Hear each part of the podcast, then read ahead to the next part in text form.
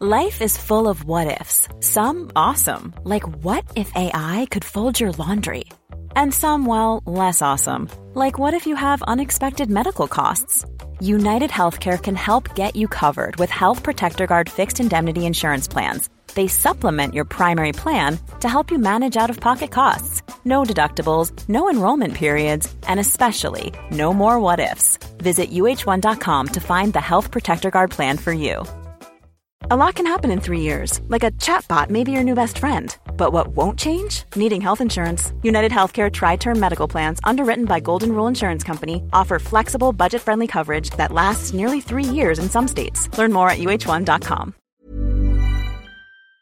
Hallå! Simon Gärdenfors heter jag och snart börjar min podcast Arkivsamtal.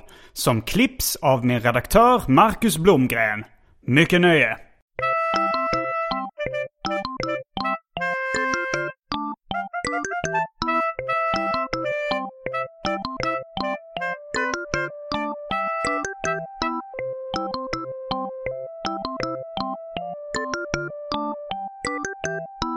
Hej och välkomna till Arkivsamtal. Jag heter Simon Gärdenfors och med mig den här veckan så har jag Marcus Tapper. Hej!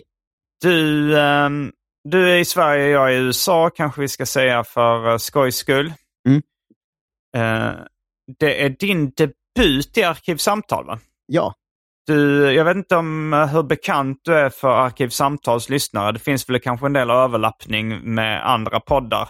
Du brukar vara med i AMK morgon Ja, exakt. du eh, har varit med i Anton Magnusson podcast och eh, har du varit med i Specialisterna podcast någon gång? Nej, inte specialisterna. Men Anton Magnusson podcast känns väl som det är uh, hyfsat överlapp ändå, va? Ja, absolut. Men sen tror jag säkert att många har sett din stand-up comedy på YouTube. De kanske har sett din stream eller något sånt där. Ja, man, man eh, så, som alla så är man ju lite så här, eh, någon luddig referens som är med lite överallt. Typ. Det är, din, det är så du beskriver dig själv. Ja, En men, luddig referens men med lite överallt. ja, men eh, lite så. Eh, jag tror inte, Mm. jag, alltså jag hörs ju mycket i olika så här, fotbollssammanhang och sånt, men det känns inte som dina lyssnare alls är fotbollskillar. Va? Nej, jag tror inte heller det. Alltså antingen så, så är de det i smyg utan att säga det till mig. Eller så är de inte det alls. Alltså jag, ifall man lyssnar på mina poddar så vet man att jag har nästan ett aktivt ointresse Mm. eh, mot fotboll. Men har du så bra Eh. kontakt med dina lyssnare att de, du vet vad de har för intressen? Eller, eller varför har de det? Ja, men det, det finns ju, vi har haft en sån arkivsamtal eftersnackgruppen på Facebook väldigt länge. Just det. Och väldigt Och få inlägg jag- om fotboll där. Jag tror noll. jag tror faktiskt noll under liksom de här, podden har funnits i tio år och eftersnackgruppen kanske sju år något sånt där. Alltså fan vad Jag tror- konstigt eh, det hade varit om någon kom in med ett sånt så här, "Ja, det, det har kanske inte så mycket med podden att göra, men vad tror ni om matchen ikväll? Ja, då hade man blivit bannad från gruppen. Blockad. ja, men lite så är det. Alltså att jag, jag, jag döljer ju, alltså ifall det är någon som skriver för mycket om fotboll. Jag har ju jag har inte dolt det, dolt det från några sociala medier, men, men jag tycker det är lite tråkigt när folk kommer in med fotboll. Arman är ju fotbollsintresserad, Jofi är fotbollsintresserad. Det var bättre i, i tecknade serier-världen när jag vistades mest där. Då var det ännu färre som var intresserade av idrott och fotboll. ja, det, det känns ju som att eh, komiker, det är ganska många komiker som är det, men det är kanske för att det är ganska mycket vanliga killar som är, är komiker. Liksom.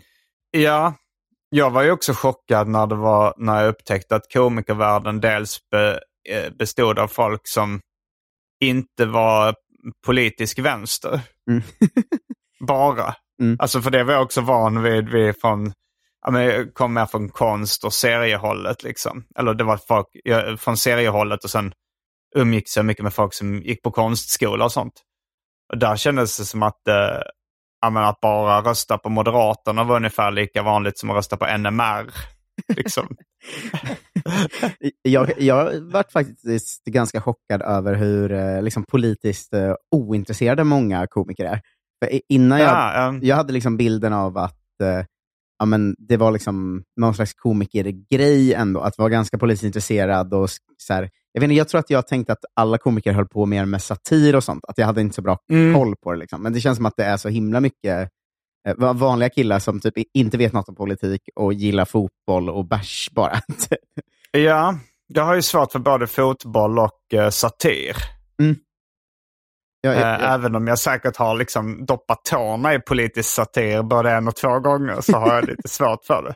Jag mår lite dåligt av det. Jag, jag pratade faktiskt precis med ehm, Robin Berglund och Jonte Tengvall, två andra komiker, om eh, Mm. det görs ju mycket så här, eh, Charlie Hebdo eh, och sånt gör ju mycket satir om Sverige nu, att vi är liksom, att nazisterna vann valet här typ. Jaha, ja. Och att då, det är liksom, jag, jag får nästan cringe av sån eh, satir som är bara så här, en, en blågul svastika. Att jag tänker så här, men gud vad smarta ni tycker att... Man, man får verkligen bilden av att den som har ritat det har tänkt så här, fy fan, fy fan vad fyndigt. Typ. Och det är så jävla ofyndigt på alla sätt. Eh, ja, det är det ju.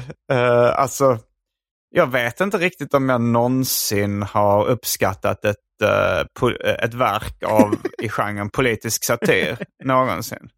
Nej, men visst, Alltså jag, kan, jag kan spontant inte komma på något som, som jag tyckte att eh, det var både kul och tänkvärt.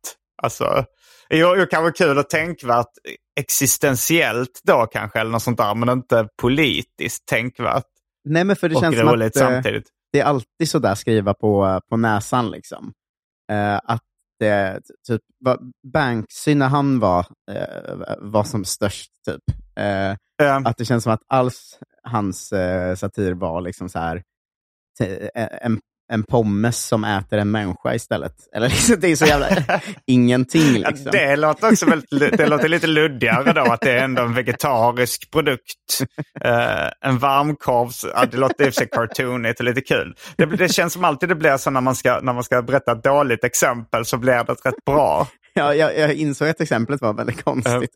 Eh, ja, men så Jag, tycker jag. jag tycker eh, det är en rätt bra, eh, bra metod som jag använder mig ibland eh, när man liksom har lite idétorka. Och där man tänker så här, vad är det sämsta man skulle kunna göra? Vad är det? Och så säger man någonting och då är det ofta lite kul, det sämsta. Alltså om man säger så här, "Ja, vi ska göra en, en kortfilm här. Mm. Vad är det sämsta förslaget du kan tänka dig? Ja, det, Om du spontant nu säger liksom, vad är, det, vad, är det, vad är det absolut sämsta förslaget du spontant kan komma på att göra en kortfilm om? Oj, en kort. Det absolut sämsta. ja, men nu, nu tänker man ju bara, nu, nu blir man ju nästan ännu mer låst. För att man, Nej, men det, det behöver inte vara bra. Du, alltså, det behöver inte vara det sämsta. Bara säg något dåligt. ja, men den, en, en, göra en kortfilm om någon som går, eh, går och handlar eh, och sen så blir det medges ej. Men så testar den personen igen och då funkar det. det är Ja, som konstfilm helt okej. som konstfilm. Eh, Hade jag sett, gått på ett konstgalleri och sett den filmen.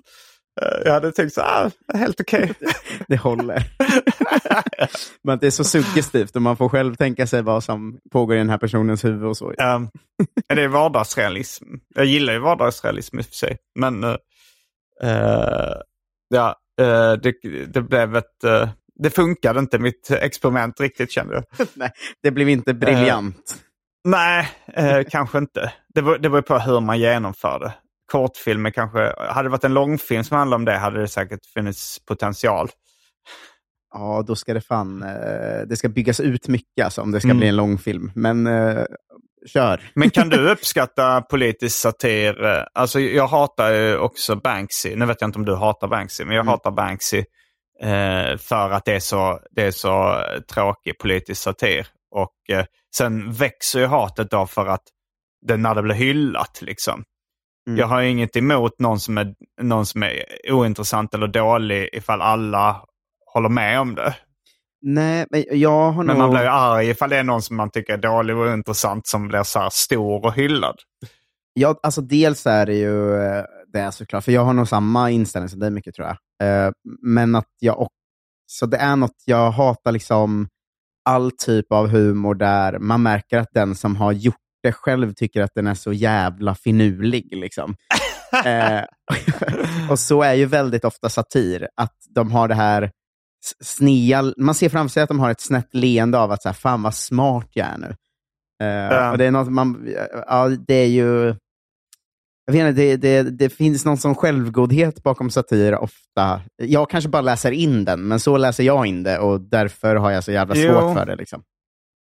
Jo, det, det, det finns ju det. Det är något, något jag, jag tänker också på alltså, Crumb, Robert Crumb som är en av mina favorittecknare och konstnärer överlag. Mm. Eh, han, eh, det gavs ut sådana här volymer av hans samlade verk som heter The Complete Crumb Comics. Eh, och där, eh, där var det liksom även grejer han hade gjort som barn. Och då märkte man att han hade gjort liksom försök till sådana här politisk satirskämtteckningar som var väldigt eh, eh, platta. Alltså, då var det, alltså han kanske var så här åtta år när han har gjort det här och så är det kanske en båt där det står kapitalism som håller på att sjunka. Och så är det alltså den, den typen av... Ja, det, är det inte ofta Men, eh, att ehm, det är en, en båt som det står kapitalism som håller på att sjunka och sen så täcks Ehm. typ hår, eller så kanske man zoomar ut och så ser man under vattnet att båten egentligen bara bärs upp av jättemånga arbetare eller något sånt. Alltså det är alltid sådär. Och då, man ser ju framför sig hur den som har ritat den suttit där och varit så här. Gud vad finurlig jag är. Liksom. Jo, jo men det, ju- just i det exemplet var han väl kanske åtta år när han hade tecknat den. Eh, så då, då blev man ju mer lite irriterad på så ett lillgammalt barn som Ja. försöker vara duktig. Men det är ganska mycket så jag ser på all politisk satir. Att man får känslan av lillgamla barn som försöker vara duktiga. Mm.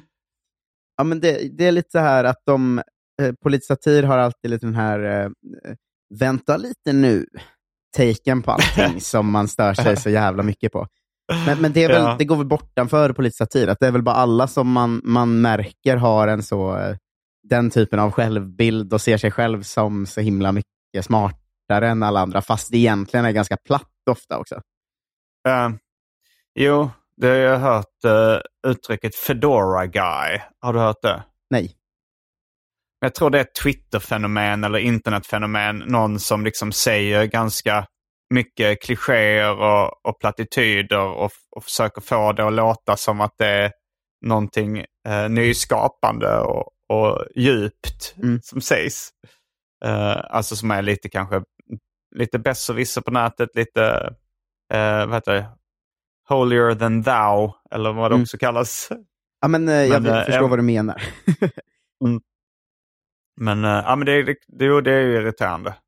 Och, och sen så har, har jag liksom också vuxit upp med alltså generationen över mig, då, liksom min föräldrageneration som var liksom 40-talister och de var ju liksom hippies och, och så här 68 FNL-rörelsen och sånt. Eh, de älskar ju politisk satir. Att de, de blev provocerade av nästan av saker som inte är politiska.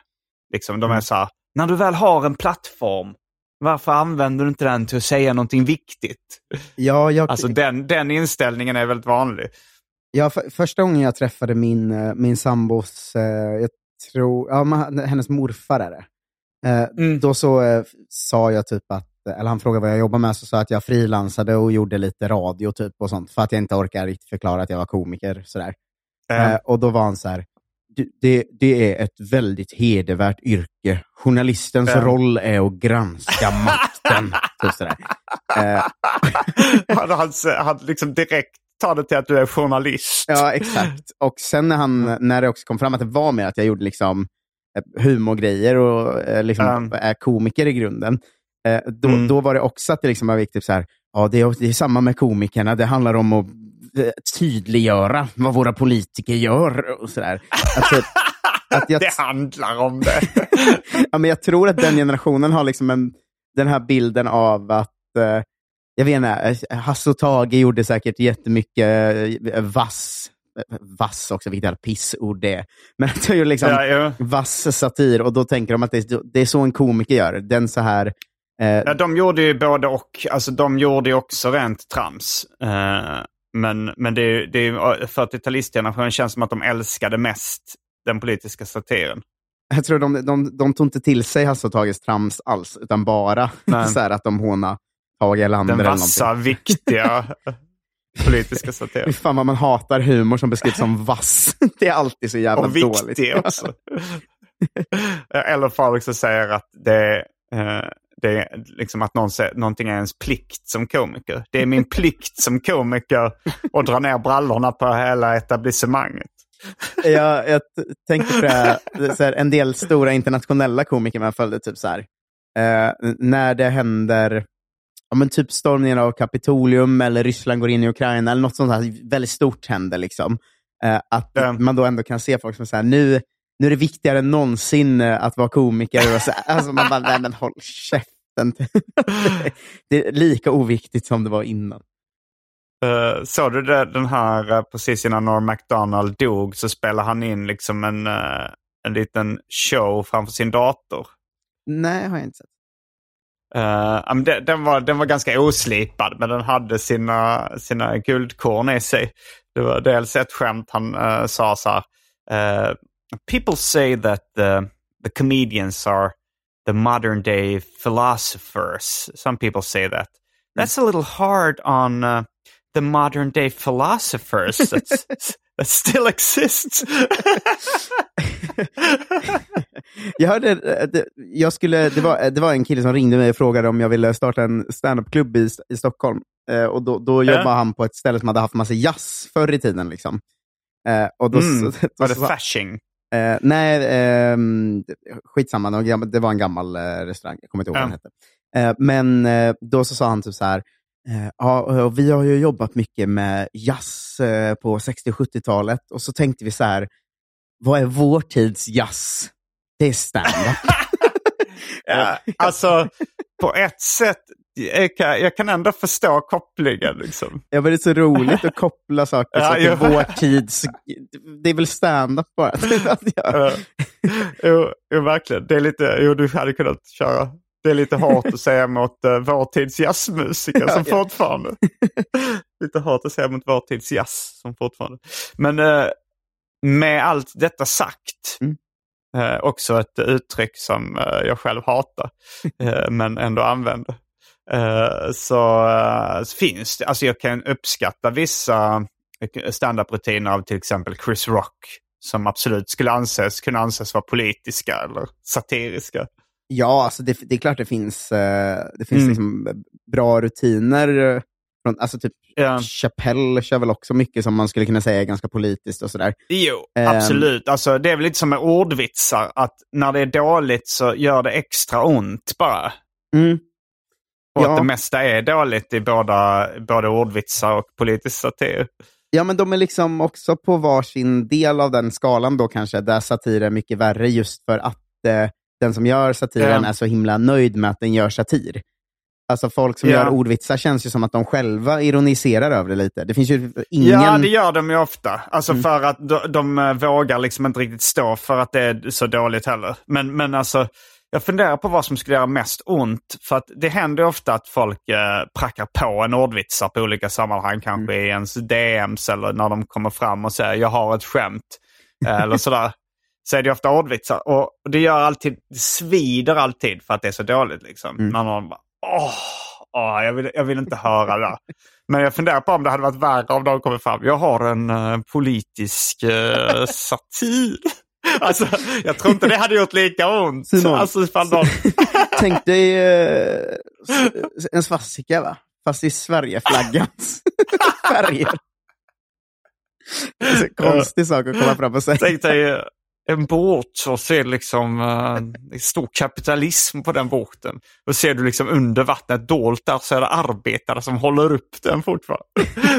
ja, det, hade inte, det hade inte gjort lika ont. Det hade varit mer varit lite kul, alltså, kul på något sätt. För där, där kan jag mer uppskatta att det är så dåligt så att det blir bra. Ordvitsar kan jag nästan aldrig uppskatta att det är så dåligt så att det blir bra. Nej, men man hade väl mer tänkt att så här, vad fan håller du på med? Eller vad menar du?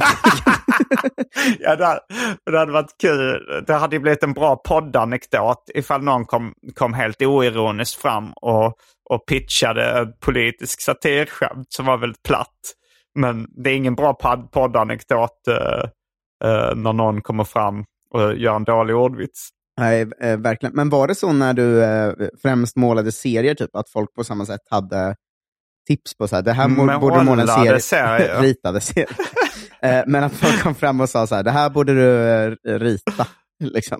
Ja, ja, ja. Jo, jag gjorde till och med en, till slut eh, en serie som publicerades i Galago som hette eh, De topp 10 sämsta förslagen som folk eh, har tyckt jag borde göra en serie om. Alltså jag gjorde en lista då över det här är, det här är de sämsta förslagen mm. eh, som folk. Och eh, vinnaren, det blir ju en favorit i repris för eh, den trogna Arkivsamtal-lyssnaren. Mm. Men då var det min eh, morbror Robert från Israel som var eh, på besök i Sverige. Och, eh, och så eh, och min mamma bjöd på kaffe och min mormor var också där och så sa, så sa hon serverade då kaffet i små mockakoppar. Mm. Och så sa min uh, mormor så åh sådana här uh, mockakoppar, det var, man, det var jättepopulärt på 50-talet. Man var tvungen att ha sådana då. Och så frågade jag lite sarkastiskt, uh, vad hände om man inte hade sådana koppar? Mm. Och då sa min morbror Robert, uh, han tittade på mig, höll upp en liten näve och sa, ja då fick man sig en smocka. Mockakoppar, smockakoppar, det borde du göra en serie om Simon. Jävla dumt. ja, det är inte ens en ordvits, det är bara ett rim. Ja, det är ju, och inte det... världens bästa rim heller, mockakoppar, smockakoppar. Nej, men är Robert liksom, eller vid tillfället var han liksom fem år gammal? Eller, alltså det är, så, så skämtar ju barn 55 ganska... tror jag. ja, men för barn tror ju att det är skämt äh, med rim. Liksom. ja. äh, att de kan vara så här, äh, Hampus Pampus. och så skrattar Just alla. Liksom. Det. Ja, så skrattar de, springer iväg och fnissar. Ja. Trycker huvudet mot en kudde och man hör fnisset tränga igen. det, det, är ju, hade ju varit otroligt roligt om det var så Robert gjorde, att han sprang iväg när han hade sagt det. och man hör hur han sitter och fnissar i köket. ja, det, det, det, det var väldigt vanligt. Alltså, det var ju det sämsta då, men det, det var ju många som låg väldigt eh, nära. Mm. Eh, i, eh, alltså, det, det, är också lite fåfäng grej att tro att eh, så här, eh, min, min uh, idé här som jag kom på nyss, den är tillräckligt bra för en etablerad serieskapare att, att sätta tänderna i. Ja, men så kan man ju ha med en del uh, typ, kompisar eller gamla kompisar eller så. Uh, som var så här, du borde skriva standup om mig, har jag varit med att någon har sagt. Typ så här. Uh, och, bara, så här, ja, så här. och då är det att de tänker att jag är så jävla galen, jag blir alltid ganska full. Eller, alltså det, att de tänker att de är liksom en flippig person. Liksom. Uh, Men det är så jävla ointressant eh, comedy-ämne. Liksom. Att, så här, jag, jag, har en kompis ja. som bli, han, han, blir rätt full. liksom. vart, vart ska det leda? Liksom? Ja, det, det, jag, hörde, jag såg en uh, nybörjarkomiker på Big Ben som gick upp och drog en sån liksom, anekdot om en, lite, en fest som hade flippat ur lite. uh, och det var verkligen så, liksom, det kändes som att hans kompisar sa det här borde du köra stand-up om, det här var ju så jävla galet. Alltså, eh, vad var det någon som hade gömt en soft airgun i någon papperskorg när polisen Alltså det var sådana här, mm. det, var ing, det, var, det var inte roligt liksom. Men det kanske var lite crazy eh, när det väl hände. Ja, det... Och det brukar, det brukar liksom inte vara så att, att konfan kritiserar någon komiker på scenen. Som, alltså speciellt inte nybörjare. Det är lite liksom tabu, eller det är liksom no-no liksom att mm. göra det egentligen. Men just i det sammanhanget så tror jag det var Milad eh, Per som var konfa på Big Ben och efter den killen hade gått upp och dragit det så var han så det där var ju mer en uh, anekdot än uh, stand-up comedy. Något sånt sa han. Ja, men det, det, är ju något med det där... Uh, det blir också som vi pratade om med satir nästan, att när någon ska berätta en anekdot om hur flippig den är, liksom, att det blir ja. också bara att så här, det, ett, det är inte kul. Två, du, det, det här är bara självgott, typ, att du vill måla upp dig ja, själv ja, som liksom, en så jävla skön människa. Liksom. Uh, mm, men finns det någon eh, politisk satir du gillar?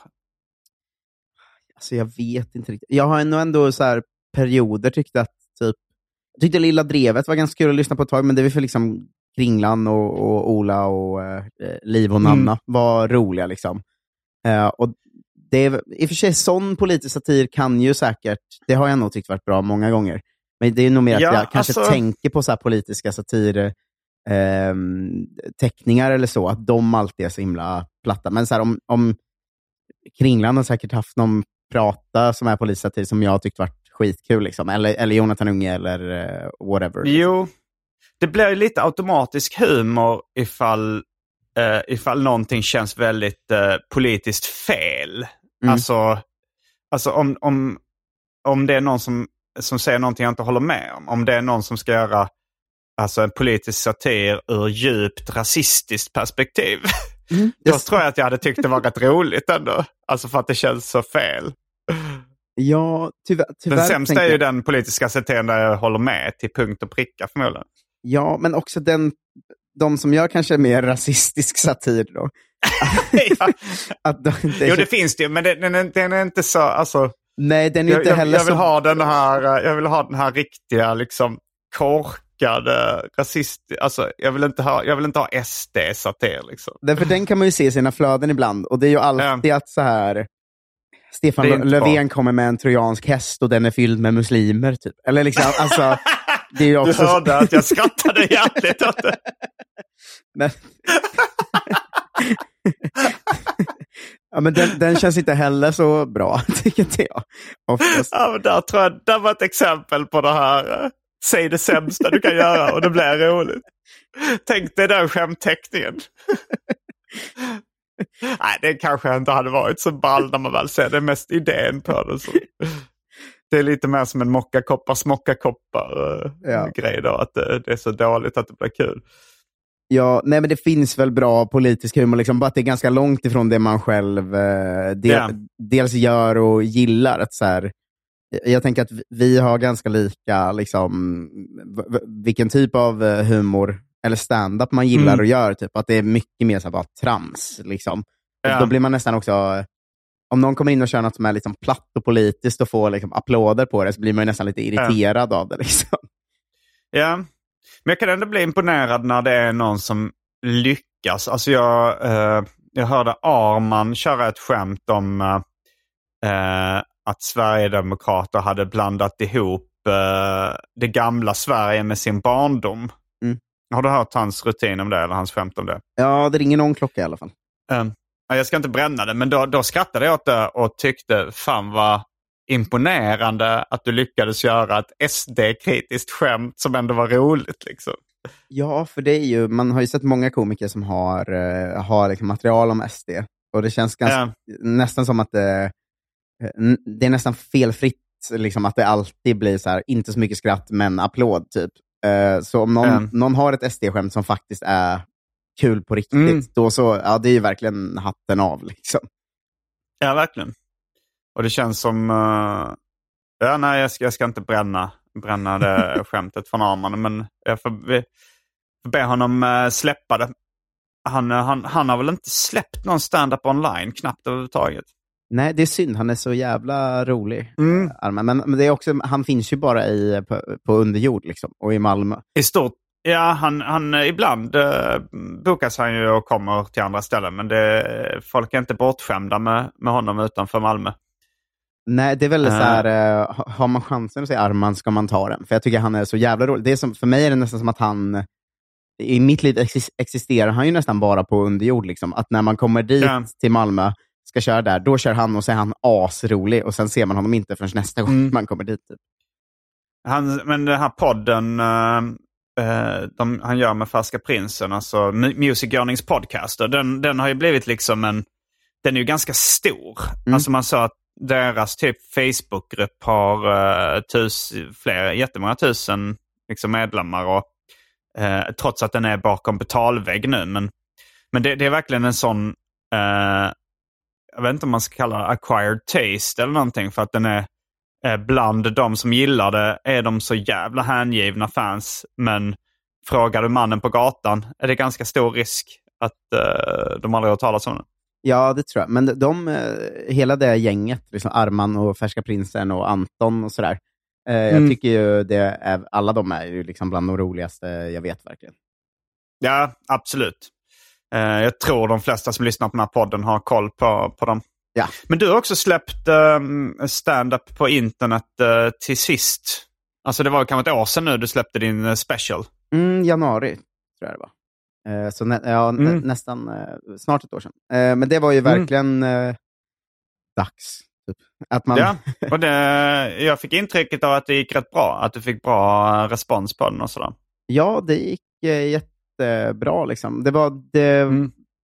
det var ju väldigt, väldigt skönt. Det kändes som att det, det, det behövdes, liksom, för att man var... Då kunde man... Det var viktigt. ja, men då var det så här, okej, då börjar vi om lite nu. Fan vad skönt. Typ.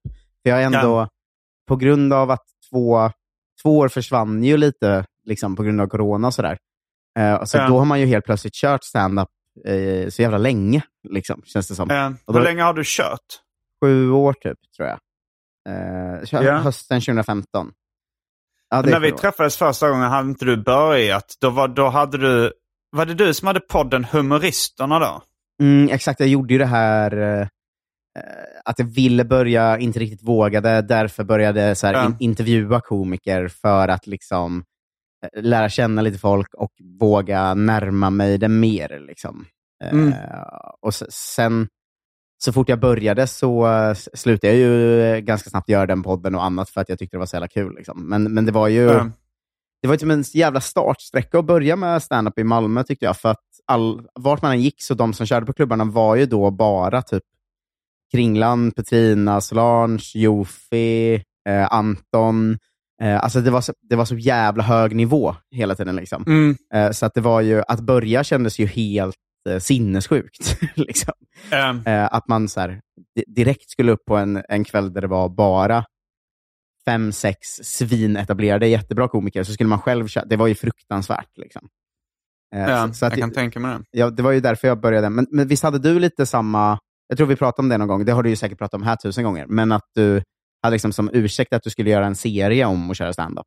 Eller något sånt. Ja, ja, jo, det stämmer. Jag, ehm, fast det, det var väl liksom också en plan. Vilket... eh, eh, ja, men min, min plan, alltså jag hade ju då eh, gjort några serieromaner och så tänkte jag att nästa bok ska då ska vara ett projekt. Att jag börjar med stand-up och sen efter tre år så gör jag en serieroman om eh, liksom den, här, den resan så att säga. Mm. A lot can happen in three years, like a chatbot may be your new best friend. But what won't change? Needing health insurance. United Healthcare Tri Term Medical Plans, underwritten by Golden Rule Insurance Company, offer flexible, budget friendly coverage that lasts nearly three years in some states. Learn more at uh1.com. There's never been a faster or easier way to start your weight loss journey than with PlushCare. PlushCare accepts most insurance plans and gives you online access to board-certified physicians who can prescribe FDA-approved weight loss medications like Wigovi and Zepbound for those who qualify. Take charge of your health and speak with a board-certified physician about a weight loss plan that's right for you. Get started today at plushcare.com slash weight loss. That's plushcare.com slash weight loss. plushcare.com slash weight loss. Hold up. What was that? Boring. No flavor. That was as bad as those leftovers you ate all week. Kiki Palmer here, and it's time to say hello to something fresh and guilt-free. Hello Fresh. Jazz up dinner with pecan-crusted chicken or garlic butter shrimp scampi. Now that's music to my mouth. Hello Fresh. Let's get this dinner party started. Discover all the delicious possibilities at hellofresh.com.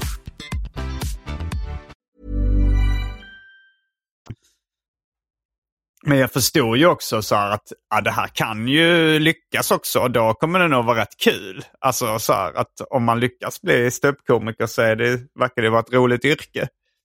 Ja, Eh, så att jag, men jag hade ju liksom backup-planen då att om det skulle bli totalt misslyckas så skulle det bli en rätt rolig serieroman om en patetisk man som desperat försöker lyckas i humorvärlden men allting går åt helvete. Det låter ju som en bättre pitch än någon som det går ganska bra för. Ja, men jag kommer ihåg när jag började, det var så jävla sjukt med, för det var, det var någon komiker som också precis hade börjat, men Ja. när man körde första gången så hade man sån jävla respekt för alla. Man tänkte ju att alla andra var liksom lyckade och kända i branschen nästan direkt. För jag hade liksom inte Mm. ingen koll. Så jag kommer ihåg att, eh, eh, side note, men att eh, jag skulle köra på samma kväll som en komiker i Malmö som heter Nathalie Cecil. Eh, Mm. Så hade jag sett att hon hade kört på oslipat. Så jag Ja. var helt starstruck av henne. Att jag bara, det här är nog en av Mm. Sveriges kändaste komiker. Liksom. Eh, att det var ganska mycket så. Men då var det någon som också hade börjat eh, nyligen, liksom, som i början lärde mig så här, eh, att det var så här, det det, det är inte viktigt att få skratt. Du ska bara skriva liksom, komplicerat. Du ska vara så jävla bra på att ha, du ska inte vara lik någon annan. Sådär. Alltså, du vet en sån, sån typ av Du ska komiker. vara originell. Ja, exakt. Och sen slutade ju typ han och då insåg jag så här, vänta, han var ju skitdålig. Det var ju jättedåliga tips. Ja, att det här att det inte är viktigt att få skratt, det, då, då är man nog lite illa ute. ja, men så jag tyckte jag var så jävla, tyckte jag var så jävla dålig typ första så här, tre månaderna. Och sen insåg jag så här, det var, fan, jag fick så jävla dåliga tips av honom. Så här, du ska vara grov och det klarade inte jag av riktigt att vara. För jag inte säga, Vem var det här? Jag vill veta. ja, men det, han, är- han är fortfarande lite eh, med i det. Eh, Eh, men eh, vi kan kalla honom för Olof Berglund. Okej, ja. då, då har jag en ledtråd. Ja, men eh, han, han var ju också väldigt schysst och hjälpte mig att skaffa gig och så här, hjälpte mig att skriva och sånt. Ja, Men det känns mm. som att han, när han var lite full, kom med så tips som, var, som funkade för honom, då, men absolut inte för mig, för jag kände att jag blev så då- dålig av det. Mm. De funkade väldigt, väldigt bra för honom. Eh, men eh, ja, jag upplever lite samma, alltså så här, nu när jag, är, jag har varit i Los Angeles i fem veckor ungefär Mm. och jag har kört eh, open mics här. Då är det ju väldigt mycket som att få börja om från noll igen. Ja, fy fan vad Alltså jobbigt. både, ja, det, det är ganska jobbigt faktiskt. Och, eh, men för det, det är liksom, fast, och sen är det ännu svårare här än det är i Sverige. Alltså i Sverige har du ändå eh, en publik som kollar på uh, nybörjar standup och det, det är inte helt omöjligt att få, eh, att få gig liksom. Mm. Här, här, här är det verkligen det man kan få är sugiga open mics där det, det i stort sett bara är andra komiker som är där. Inte för att kolla på de andra utan för att köra själv. Ja, jag tänker också att det är mycket... Här tänker jag att rookies bara är så här random folk som är rätt dåliga. Typ. Men, men Mm. att där känns det väl som att ganska mycket rookies också är sådana som har flyttat in från andra länder kanske och redan är lite bra. Typ. Så att det är svårare att vara en bra rookie, eller? Så tänker jag att Jo, det är det också. Det är, det är ganska hög nivå. Mm. Alltså jag sticker verkligen inte ut heller som... eh, alltså en vanlig kväll så sticker inte jag ut som en av de bästa ofta här ens. Just det, du är inte ens en stark rookie. Du är bara en rookie. ja. Och, det, och det, det är ändå liksom... eh, ja, det, det, det, är spänn, det är mer spännande på ett sätt än... Alltså så här, jag gör ju ändå hellre det här nu än att... eh, alltså det är kul att testa det här igen i några månader. Mm. Än, det är mer spännande än att så här, eh, gå ner till Big Ben och testa fram material till sin nästa timme. Vilket, är, vilket jag tycker är kul, men det är ju inte en ny upplevelse på samma sätt. Nej, men kör, kör du då ditt liksom, vanliga material och översätter det, eller eh, skriver du liksom mycket nytt på engelska? Jag har testat både och faktiskt. Ehm, och Jag skulle nog säga att det som jag har testat nytt har funkat bäst. För jag bilden av Alltså- att, av, jag har ju sett många svenska komiker köra sitt material Mm. översatt. Liksom. Och Jag tycker Ja. ganska ofta att det är så här, ja, men referenserna och orden är ju inte alls lika kul. Liksom. Nej, nej det blir inte det. Det blir något så här, för, för om du skriver stanna på svenska så är du bra på vilka ord som är roliga att säga. Liksom, Ehm, och sånt. Eh, men sen när man översätter det så blir det bara att man hör att det inte är så här, det, det är någon konstig översättning, eller liksom, det är inte helt naturligt det här. Typ. Jag tycker ofta att det, det känns så. Mm. Jo, men så, så är det ju också. Och, eh, men det är också hela, det är inte bara liksom, det är även det sociala som är, eh, som är stor skillnad. Mm. Att så här, man, eh, man, jag får ju även smaka på hur det är att ha extremt låg status och liksom att vara en loser. Verkligen. Ja, men ha- har du eh, liksom, om, om du är några öl in, kan du börja vara så här, I'm a, I'm a really, in Sweden I'm a big uh, rapper and comedian, and liksom att du börjar dra det utlandsskrytet liksom. Ja, jag har försökt det. Det har inte funkat. det är ingen som blir imponerad. Uh, do you, you know... Ja, alltså, jag, jag, har, ju- jag har försökt eh, subtilare än vad du än, än hur du gjorde exemplet nu såklart. Då hade du, ju- men eh, men det, det är ju också, det, bara, det lägger till en extra nivå av patetik på det. Liksom. Att man känner, här försöker jag skryta. Uh, you, uh, you know, I uh, chained myself to David Hellenius in TV. Skryt som inte Nej, betyder alltså, någonting för dem. Ja, jag, jag, har väl, jag har väl liksom eh, pratat om det lite på scenen liksom, egentligen för att få in ett skämt. Jag har, jag har väl, och sen kanske när man, när man pratar med någon annan rookie eh, off stage liksom, så, så, så liksom, ja, då, då, har det väl, då har det väl på mer eller mindre naturligt sätt kommit upp vad jag gör i Sverige. Liksom. Just det, men då har du inte sagt uh, I am a huge rapper. nej, nej, det har jag faktiskt inte sagt. det är jag ju inte heller. men jag tänker att man, man, liksom, lögner. tänk man har gjort ett så här lite halvdåligt gig liksom, och så vill man så rädda upp det genom att berätta att så här, jag, jag är egentligen svinbra.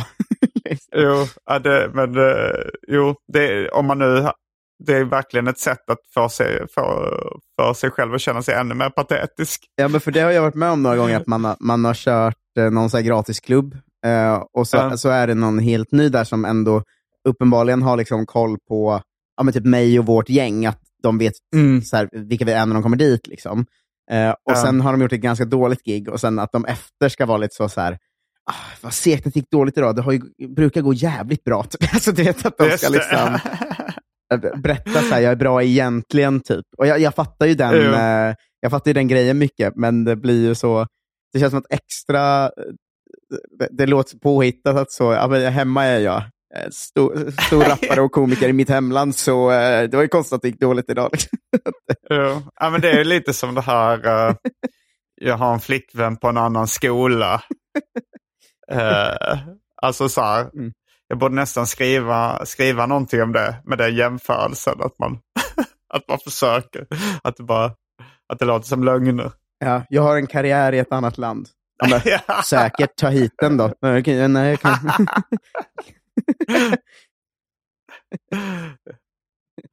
Ja. Internet är- gör ju det lite lättare att, avslöja sådana bluffar. Jag kommer ihåg, alltså, innan internet var det fler som försökte ljuga på det sättet. Att, eh, ja men, jag träffade någon snubbe på Carmen, den baren i Stockholm. eh, som liksom, ja men han, han sa att han var eh, en, en stor känd rockstjärna och en, en rik miljonär. Liksom. Och det var internet, det här var liksom runt millennieskiftet, så internet fanns men det var inte jätteutvecklat. Liksom. Mm. Men eh, det, var, det var ändå, han hade, han hade till och med gjort en fejkad hemsida och ett fejkat visitkort för sin business. Mm. Men, eh, men han hade inte ansträngt sig så jättemycket. Alltså telefonnumret på visitkortet, när man sökte på det på Eniro så gick det till någon, något företag som tillverkar byggställningar där han förmodligen då jobbade. Men, och eh, hemsidan, när man klickade på länkarna, det var liksom hela hemsidan var bara en stor bild. Det var liksom inga klickbara länkar på den. Det känns som du var så fel person att dra den här lögnen för. Att du är liksom verkligen en sån person som direkt kollar upp det. Ja. att jag var hade ju köpt tvungen, det jag hade inte, av. det var inga smartphones då, så jag var tvungen att kolla upp det nästa dag när jag kom hem. Satt och koka framför datorn hemma. Ja, ja, men, eh, det var, han var rätt ro, det var ju det var ju en rolig karaktär. Ja, Men, eh, men ja, det måste ju både vara lättare och svårare att vara en lögnare, mytoman och bedragare idag. För det är mycket lättare att, att fejka saker på internet också. Men det är också lättare att bli avslöjad. Ja, men det, om man har gått så långt att man liksom fejkat en hel, hel karriär på internet, då så känns man Mm. ju riktigt störd. Eller? Alltså om man fixat en Ja, bra hemsida och en Wikipedia till sig själv, och sånt, man liksom, då känns man ju sjuk i huvudet på riktigt. verkligen. Det kan, det kan jag inte tänka mig att så många har gjort. nej, har du, har du lyssnat på podden eh, Sweet Bobby? Nej. Den är kanske inte jättekänd, men det var Anton Magnusson som tipsade mig om den. Och den var, eh, den var väldigt bra, men den, den handlar om en, eh, en kvinna som blir eh, catfishad. Mm. Och, eh, men det är också så, här, så himla avancerad catfishing. Det, det är verkligen som en... Alltså man får intrycket av att den, den som har gjort det här måste liksom ha lagt ner all sin vakna tid. För att de har byggt liksom ett helt universum av karaktärer och eh, liksom som eh, med fejkade då för att upprätthålla den här catfishing-lögnen. Oj, fan vad roligt. Alltså då tycker jag, då Mm. får man catfisha. Om man, om man verkligen har lagt ner, eh, Om man gör det med bravur. ja men om man verkligen gjort eh, jobb. Det känns ju imponerande. liksom. Ja. Jag tror, alltså vi, vi har ju eh, några kollegor som blivit catfishade. Eh, ja, det har vi ja. Mm. Och eh, då känns det som att det alltid varit så slapp catfishing. Liksom. att när de har berättat om det har det varit så här, men det var någon tjej som hörde av sig. Eh, hon vägrar skicka bild, hon vägrar prata i telefon. När vi skulle ses så eh, dök hon aldrig upp. Och man var så här, ja, det här låter ju inte jä- jättesvårt att lista ut. liksom. ja, Eh, me- men det, det, om de verkligen byggt ett universum runt det så känns det ändå, eh, Mm. det är mer eh, det är mer respekt att ha, eller så här, det, det är mindre loserigt att åka på en sån catfish för att så här, ehm, det hade ju vem som helst gått på ju. Jo, eh, kanske det. Det, alltså, det. det är en väldigt spännande podd. Jag kan rekommendera den till alla. Jag ska inte spoila för mycket om vem det visar sig vara som ligger bakom allt det här. Och så sen. Eh, men ehm, nej, men det, det var roligt. eh, Den här, tyckte att då är det okej att göra det ifall man har gjort det till en konstart. Eh, jag kommer ihåg när det var, det var någon sån nyhet för, det var väl en, säkert en 20 år sedan, där det var någon sån här, eh, det visade sig vara någon eh, skådespelare från Rederiet tror jag som hade åkt fast för någon, liksom, eh, någon form av sexuella övergrepp eller grooming av barn. Liksom. Mm. Men, eh, men han hade verkligen också så byggt eh, en karaktär och gjort liksom det, det, var, det, var ju, det var ju säkert väldigt fruktansvärt för alla inblandade. kanske, kanske också för honom när han hamnade i fängelse eller när han blev straffad för det. Men, eh, men, eh, men, det, men där hade han också byggt upp liksom en, nästan en, liksom en teaterpjäs. Och det, var, det var en kompis med som var så här, han har gjort pedofili till en hel konstform. Att han också blev nästan liksom imponerad av hantverket. Ja, men det, för det görs ju mycket så här film och serier om sånt, och sånt om em, liksom mördare eller seriemördare som verkligen är så här, du vet, driver med polisen och gör så här Ja. extrema... Jäckar polisen i åratal. Ja, men exakt. Och gör, gör det verkligen eh, så här, extremt. De har räknat ut varenda grej i liksom 100 punkter. Så där. Ja. Det är ju ändå lite coolt då, även om det egentligen bara är ett mord. Liksom. Eh. Finns de på riktigt? Alltså, ja, det kanske var så här Zodiac Killer eller uh, Son of Sam eller något sånt kanske var sådana. Jag, jag är inte så true crime insatt, men Nej, inte jag heller, men typ Men- Zodiac Killer var väl det, tror jag. ja, ja förmodligen. Eh, men det är roligt ja, att ha den inställningen till liksom, våldtäkt. Att det är så här, våldtäkt mot barn, liksom, att okej, det är ju hemskt, men fan vad snyggt planerat. Han hade ju räknat ut varenda steg i det här. det, hörde du när Louis CK var gäst på, när, jag tror det var Andrew Schultz pod, podcast. Eh, nej. Uh, Gud vad jag, det här har var varit bara att jag inte har hört eller sett någonting. Nej, nej. Men uh, uh, där var det han, Louis CK pratade om 11 september. Han Mm. sa så här, ja det var, ju, det var ju såklart fruktansvärt för alla familjer som blev lidande och alla som dog och sånt. Men som uh, projekt ändå. Bullseye. Alltså man måste alltså man så ändå hatten av för hur, fan, hur snyggt det var liksom. Ja, det, det är en uh, rolig skämtform. Liksom. Uh, ju, ja. ne, ju grövre man tar det till, desto uh, roligare. Ja. Liksom. Är, det, är det politisk satir då? Ja, det är väl det. Det, det är ju det liksom. alltså säkert Fast, fast det, det, känns inte så, det känns inte som att han försöker uh, dra ner brallorna på etablissemanget. Det kanske han gör och det kanske det kanske är det han lyckas med. Men det är väl som med ordvitsar att när det är snyggt och någon lyckas då, då är man lite så här, ja ja men okej okay, men uh, jag hatar, uh, de andra ordvitsarna ska ut men den här är okej, okay, den får stanna liksom. Men den inte... Så kan det väl vara med politisk satir också att att äh, jag tycker att när det görs bra så är det väl okej okay då. Men jag har ett allmänt hat för det. Men det är ju, rolig, det är ju en rolig liksom, serieruta. Alltså, planen flyger in i uh, World Trade Center i bakgrunden och så mm. framför en man som står och bara säger så Fan vilket skickligt hantverk, eller så här, vad skickligt utfört. liksom. ja, det måste vara tydligt att han är ett off, eller liksom att, han, att han inte är på deras sida. Då. Just... om det är typ en taliban som tycker, som tycker det. Så blev det som SD konstigt.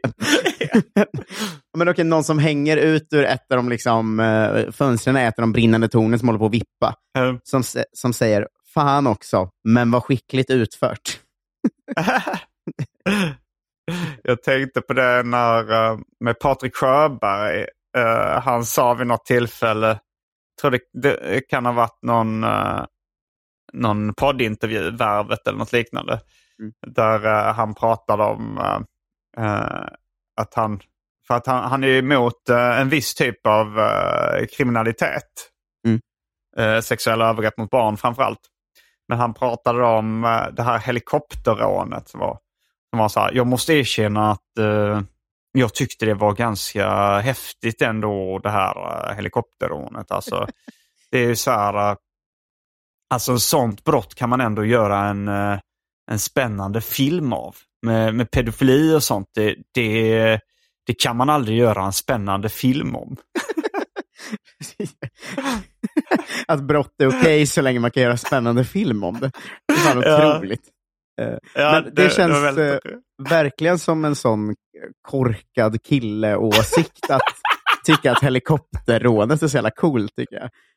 Ja. Men han, känns... ja, han har ju fel på många sätt. Det går ju att göra en spännande film om pedofili. Det har ju gjorts många gånger. Ja, men han, uh... han är ju också stendum, tror jag. Alltså, ja, jag, jag, jag, släppte ju uh, för, för, länge sedan en merch som var ett skämt om hans uh, tröjor. Typ. Att, att han släpper de här Kill your local pedophile.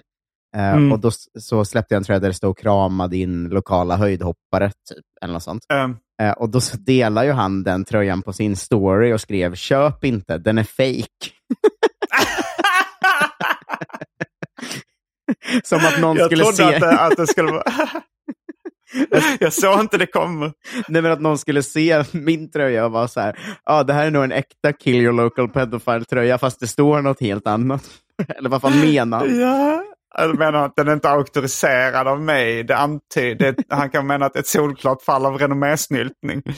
Ja, det var... Men fake är så himla rolig anklagelse. På vilket sätt har du fejkat den? Ja, nej, men han är nog inte, han är nog inte så smart bara. Tror inte. Nej, nej, nej det är ju...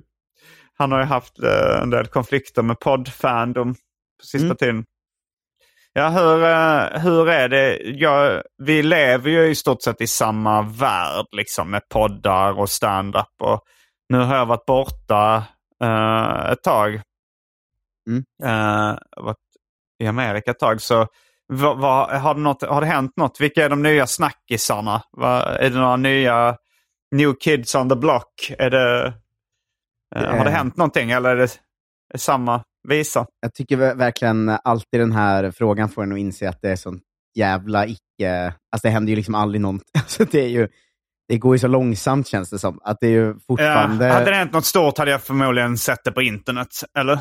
Ja, men exakt. Jag tycker det är som, samma när man träffar en komiker som bor i typ eh, Ma- Malmö eller Göteborg eller så. Och de är så, Mm. ja, vad har hänt i Stockholm? Och så här, ja, folk har gått till Big Ben. Och, eller liksom, det, det, ju, det pågår ju bara. Liksom. Ehm, Ja, ja, men ibland är det kanske så här, ja, någon komiker slog någon annan eller det har blivit ett bråk om någon har stu- stulit någon annans stil eller skämt. Eller det kan, eh, ja, alltså det, det, det händer ibland grejer. Ja, nej, men nu, jag, tror att det varit eh, en stillsam höst än så länge. Mm, Ehm, okej. Lite, Eller det här bråket då med Patrik Sjöberg i poddvärlden var ju en sån händelse som man skulle kunna... Jag har ju, ja, nu kan jag ju lyssna på poddar. Ma- Martin Sonneby är ju första sidan nyheter nu. Ju. Eh, är han det? Det har jag missat. Han, han hade, det var någon eh, kvinna, han är polisanmäld då, och ska inför rätta Mm. för att någon kvinna hade skrikit rasistiska saker åt honom. Eh, och då hade Mm. han eh, eh, slagit sönder hennes cykel. Okej. Så det är så här, det- Varför- varför- det är väldigt typiskt Martin Sonneby allt det här. Ja. Eh, så att det är liksom eh, Expressen Det är roligt. Det blir nästan som alltså, humor på samma nivå när så här, katten Gustav tycker om lasagne. Att det roliga är att det är bara så himla typiskt katten Gustav att vilja ha lasagne. Att det här blir roligt för bara, det är så typiskt Martin Sonneby. Ja, jag, Sparka jag, synder en cykel för att en kvinna säger något rasistiskt. Ja, jag håller verkligen med att det är. Men han är misstänkt för skadegörelse och ofredande då. Eh, och så här står det Okej. citat. Det var någon kärring som skrek till mig så jag fuckade upp hennes cykel, säger Martin Sonneby. Också katten Gustav potential på den repliken. ja, det är Jag hatar måndagar. Eh, ja, det, det är verkligen en väntad nyhet nu när du säger det. Eh, det. Men det är ju kanske stora snackisen då. Och att eh, alla sådana SD-hemsidor kör ju liksom så här SVT-profilens dåd. Sparkade omkull kvinna med hundar. Typ. Hon hade någon hund med sig. Dåd. det låter inte så överlagt. Eh, Men, eh, så det, det är det som har eh, hänt. Eh, Att, På vilket sätt är han en SVT-profil? Eller har, har han varit eh, på SVT? han är väl med i Alltså. den här Dips, va? Går inte den på SVT? Just det. Ehm, ja. det var ju ett tag sedan. Men, Men jag tror att de, det- de gillar att lägga saker på SVT, tror jag. Eh, Alltså sådana ja, jo, de vill, de vill hitta någon vinkel. Men, eh, ja, det, men han, det känns ju som att han har gjort mycket liknande grejer för. Ja, det var också Att, roligt eh, när han Expressen la ut det så började folk kommentera. liksom. Och att Mm. det är verkligen folk som, liksom, de har ju ingen koll på Martin så liksom. Men Nej. att det är så här, sådana här människor som inte använder sig av svenska språket har ingen intelligens, civilisation eller empati. Oj, oj, oj. så jävla stockholmsk man kan bli, typ. Martin. Jo, jo. Var var det någonstans? Var det på Södermalm det här hände? Eller?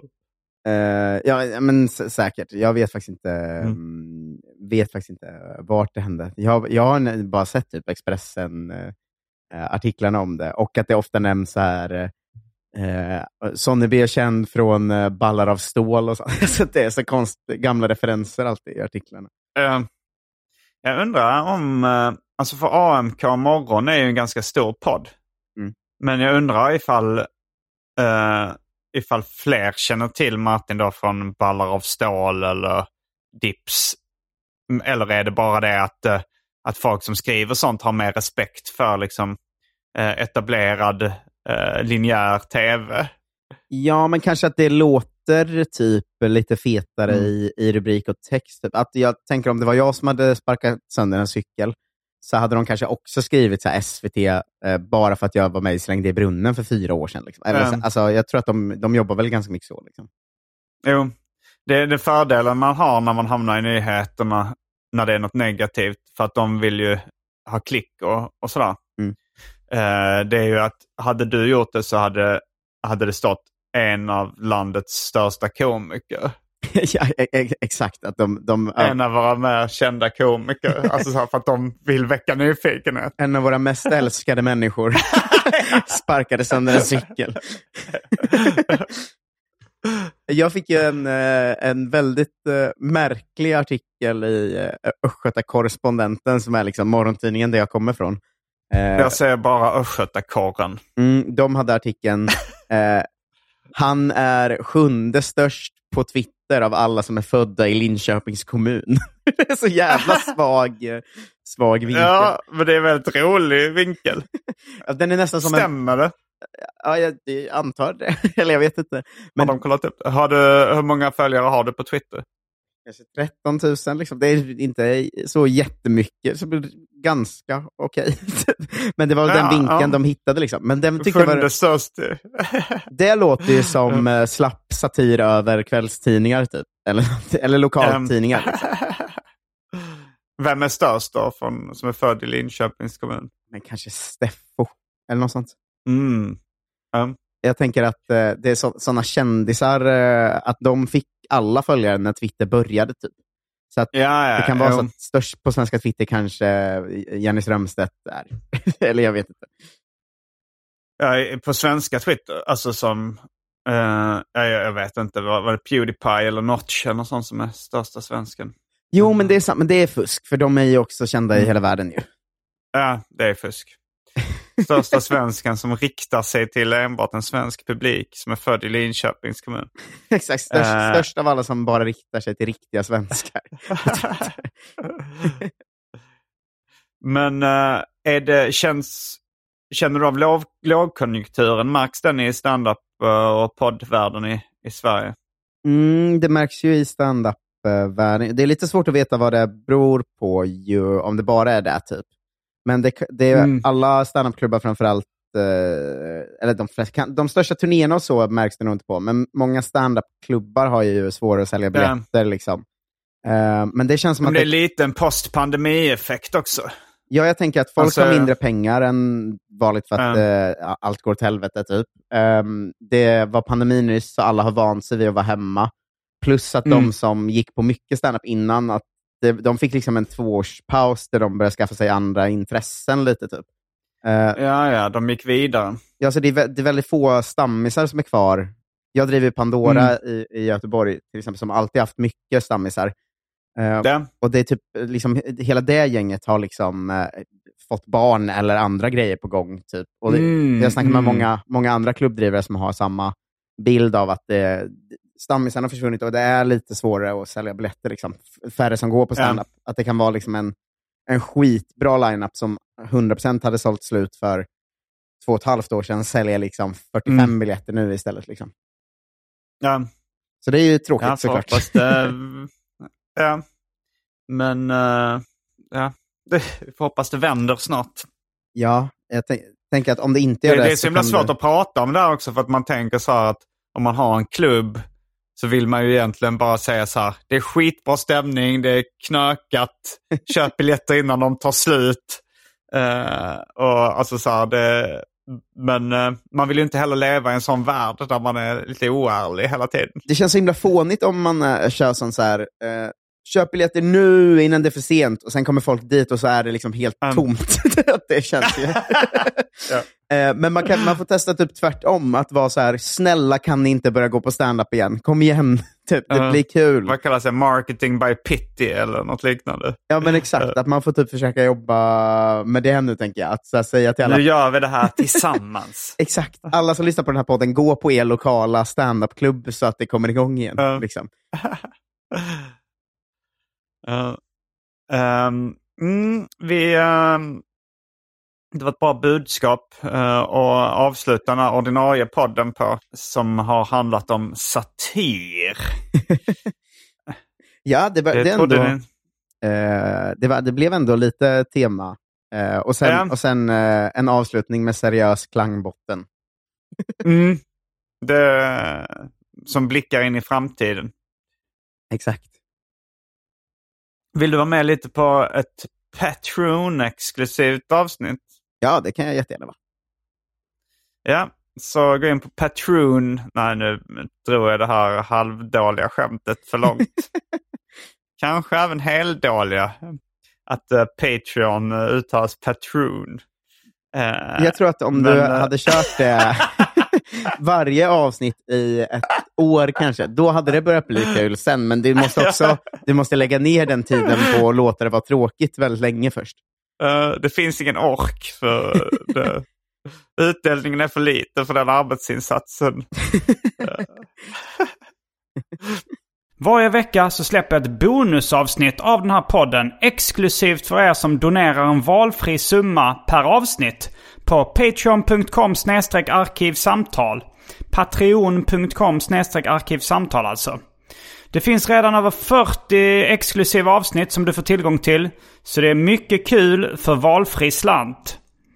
Vill du bara vara schysst och säga tack för åratal av underhållning så kan du även swisha en slant på 0760 72 47 28. All denna info finns även i avsnittsbeskrivningen. Och glöm inte att följa mig på Instagram och andra sociala medier. Där bjuds det på gratis skämt och mycket annat. Ja, men um, tack för att du medverkar i detta ordinarie avsnitt av uh, Arkivsamtal. Ja, tack för att jag fick vara med. Jag heter Simon Gärdenfors.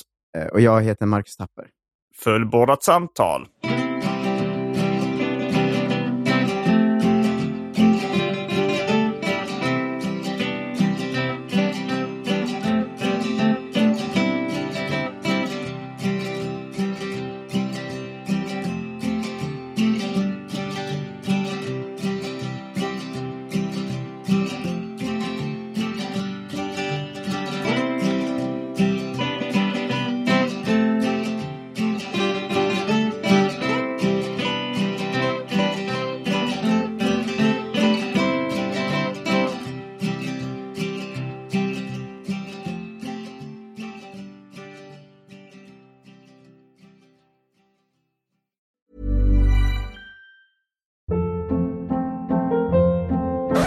Hold up. What was that? Boring. No flavor. That was as bad as those leftovers you ate all week. Kiki Palmer here, and it's time to say hello to something fresh and guilt-free. Hello Fresh. Jazz up dinner with pecan-crusted chicken or garlic butter shrimp scampi. Now that's music to my mouth. Hello Fresh. Let's get this dinner party started. Discover all the delicious possibilities at hellofresh.com.